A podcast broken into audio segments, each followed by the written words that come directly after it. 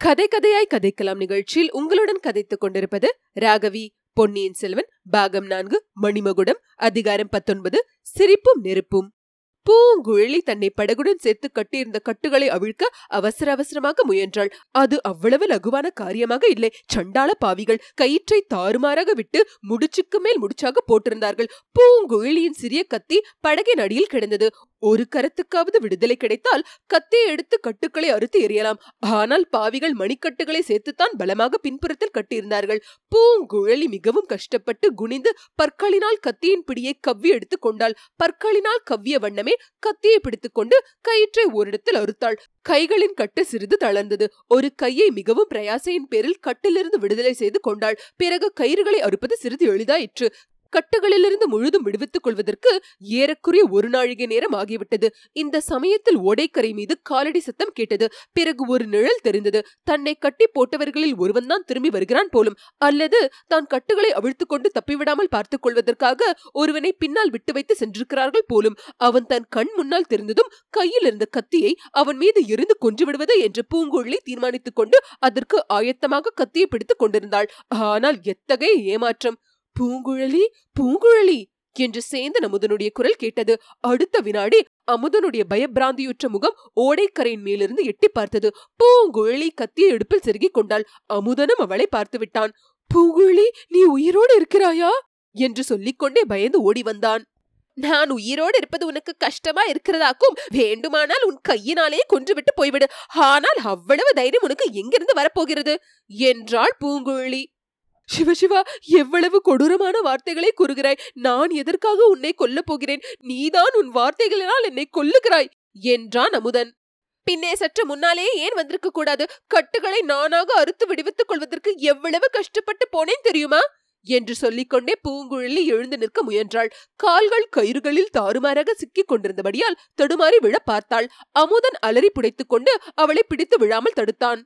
ஐயையோ இப்படியா பாவிகள் உன்னை கட்டி போட்டுவிட்டு போனார்கள்? உடம்பெல்லாம் தடித்து போயிருக்கிறதே என்றான். இப்போது இவ்வளவு கரிசனப்படுகிறாயே சற்று முன்னாலே வருவதற்கு என்ன? மறுபடியும் அப்படியே கேட்கிறாயே உனக்கு இப்பேற்பட்ட ஆபத்து வந்திருக்கிறது என்று நான் என்ன கண்டேன்? நீ என்னை போ போ என்று விரட்டினாய் நான் போய்கொண்டே இருந்தேன். பின் எதற்காக திரும்பி வந்தாய்? ஒருவேளை நான் செத்து போயிருந்தால் என் உடலை தகனம் செய்துவிட்டு போகலாம் என்பதற்காகவா? சிவபெருமான் தொண்டையில் விஷத்தை வைத்துக் கொண்டிருந்தார். நீ நாக்கிலே விஷத்தை வைத்துக் கொண்டிருக்கிறாய். உனக்கு ஏதாவது ஆபத்து நேர்ந்திருக்கலாம் என்று உன் அண்ணி சொன்னதை கேட்டு ஓடோடி வந்தேன். அதற்கு நல்ல பரிசு கிடைத்தது. இதற்குள் படகிலிருந்து ஓடைக்கரையில் இறங்கி வந்தால் பூங்குழலி. இந்த கத்தியை உன் மீது எரியலாம் என்றிருந்தேன். நீ தப்பித்தாய். இதே கத்தியினால் என் அண்ணியை முதலில் குத்தி கொன்று விட்டுத்தான் மறுக்காரே பார்க்கப் போகிறேன். அந்த சண்டாளி எங்கே இருக்கிறாள்? என்னை விட்டுவிட்டு உன் அண்ணியின் பேரில் எதற்காக பாய்கிறாய்? அவள் பேரில் எதற்காக இத்தனை கோபம்? உன்னை பற்றி அவள் எனக்கு சொன்னது குற்றமா? அவள்தான் என் அத்தையை காட்டிக் கொடுத்தவள். புதர் மறைவில் அவள் யாருடனோ ரகசியமாக பேசிக் கொண்டிருந்ததை நீ கூடத்தான் பார்த்தாயே? என்றாள் பூங்குழலி. நீ நினைப்பது தவறு. உன் அண்ணி யாருடன் என்ன ரகசியம் பேசிக் கொண்டிருந்தாளோ என்னமோ உன் அத்தையை அவள் காட்டிக் கொடுக்கவில்லை என்பது நிச்சயம். உன் அத்தையை பலாத்காரமாக பிடித்துக் கொண்டு போனார்கள். உன் அண்ணியையும் மரத்தோடு சேர்த்து கட்டி போய் விட்டார்கள். அவளுடைய தலையில் அடித்து காயப்படுத்தி விட்டும் போய்விட்டார்கள் இது என்ன வேடிக்கை? நம்புவதற்கு முடியவில்லையே. உன்னை அவள் ஏமாற்றி விட்டிருக்கிறாள். நல்லது. நீ ஏன் திரும்பி வந்தாய்? அண்ணியை எவ்விடத்தில் பார்த்தாய்? எல்லாம் விவரமாக சொல்லு. என்று பரபரப்புடன் பூங்குழலி கேட்டாள். சேந்தன் அமுதன் அவ்வாறே விவரமாக கூறினான். அவன் தஞ்சாவூர் செல்லும் சாலையில் போய்க் கொண்டிருந்தான். பூங்குழலியை பிரிந்து போக மனமின்றி தயக்கத்துடனே தான் போய்க் கொண்டிருந்தான். அப்போது பக்கத்து காட்டிலிருந்து ஏதோ கூச்சலும் அலரும் குரலும் கேட்டன. பலர் விரைந்து நடந்து வரும் சத்தமும் கேட்டது. சேந்தன் அமுதன் சாலை ஒருத்து மரம் ஒன்றின் பின்னால் மறைந்து கொண்டான். கையில் வேல் பிடித்த வீரர்கள் ஏழு எட்டு பேர் காட்டு வழியாக திடுதிடுவென்று நடந்து வந்து ராஜபாட்டையில் பிரவேசித்தார்கள். அவர்களுக்கு மத்தியில் ஒரு பெண் பிள்ளை இருப்பது போல தோன்றியது. மனிதர்களிடையில் சற்று இடைவெளி தெரிந்தபோது மத்தியில் இருந்தவள் பூங்குழலின் அத்தை மாதிரி தோன்றினாள். அவள் அத்தையாக இருக்க முடியாது. அது தன்னுடைய மனப்பிரமை என்று சேந்தனமுதன் எண்ணிக்கொண்டான். அந்த வீரர் கூட்டம் சென்ற பிறகும் காட்டிற்குள்ளே இருந்து ஒரு பெண் பிள்ளையின் கூக்குரல் கேட்டுக் கொண்டிருந்தது. சேந்தனமுதன் முதலில் நமக்கு என்னத்திற்கு வம்பு? நம் வழியே நாம் போய்விடலாமா? என்று நினைத்தான். ஆனாலும் மனது கேட்கவில்லை. யார் அலறுவது? என்று பார்த்து தன்னால் ஏதேனும் உதவி செய்ய கூடுமானால் செய்யலாம் என்று எண்ணி கூக்குரல் வந்த திசையை நோக்கி போனான். அங்கே ராக்கமால் மரத்தில் கட்டப்பட்டிருந்ததை கண்டான். அவள் தலையிலிருந்து ரத்தம் வழிந்து முகமெல்லாம் ஒரே கோரமா இருந்தது. அமுதனுக்கு அருகில் நெருங்கவே பயமா இருந்தது. மனதை திடப்படுத்திக் கொண்டு சென்று கட்டுக்களை அவிழ்த்து விட்டான். அவிழ்க்கும் போதே இந்த அக்கிரமம் யார் செய்தது? எதற்காக செய்தார்கள்? சற்று முன் சாலையில் வந்து ஏறின மனிதர் யார்? அவர்கள் மத்தியில் ஒரு பெண் பிள்ளையும் போனது போலிருக்கிறதே அவள் யார்? என்றெல்லாம் கேட்டான். ஆம் தம்பி. அவர்கள் உன் பெரியம்மாவை கட்டி இழுத்துக் கொண்டு போகிறார்கள். அதை தடுப்பதற்கு நான் முயன்றேன். அதற்காகத்தான் இப்படி என்னை அடித்து கட்டிவிட்டு போனார்கள். உன் மாமன் மகளும் பெரியம்மாவும் படகில் ஏறி போய்க் கொண்டிருந்தார்கள். படகிலிருந்து தான் பெரியம்மாவை கட்டி இழுத்து வந்தார்கள். பூங்குழலின் கதி என்ன ஆயிற்றோ தெரியவில்லை. ஓடி போய் பார். என்றாள். சேந்தன் அமுதன் திடுக்கிட்டு பூங்குழலி தேடிக்கொண்டு புறப்பட்டான். அச்சமயம் ராக்கம்மாள் கொஞ்சம் பொறு தம்பி. பூங்குழலியும் அந்த ஊமை பிசாசும் படகில் ஏறி எங்கே புறப்பட்டார்கள்? உனக்கு தெரியுமா? உன்னை ஏன் விட்டுவிட்டு போனார்கள்? நீ எங்கே தனியாக கிளம்புகிறாய்?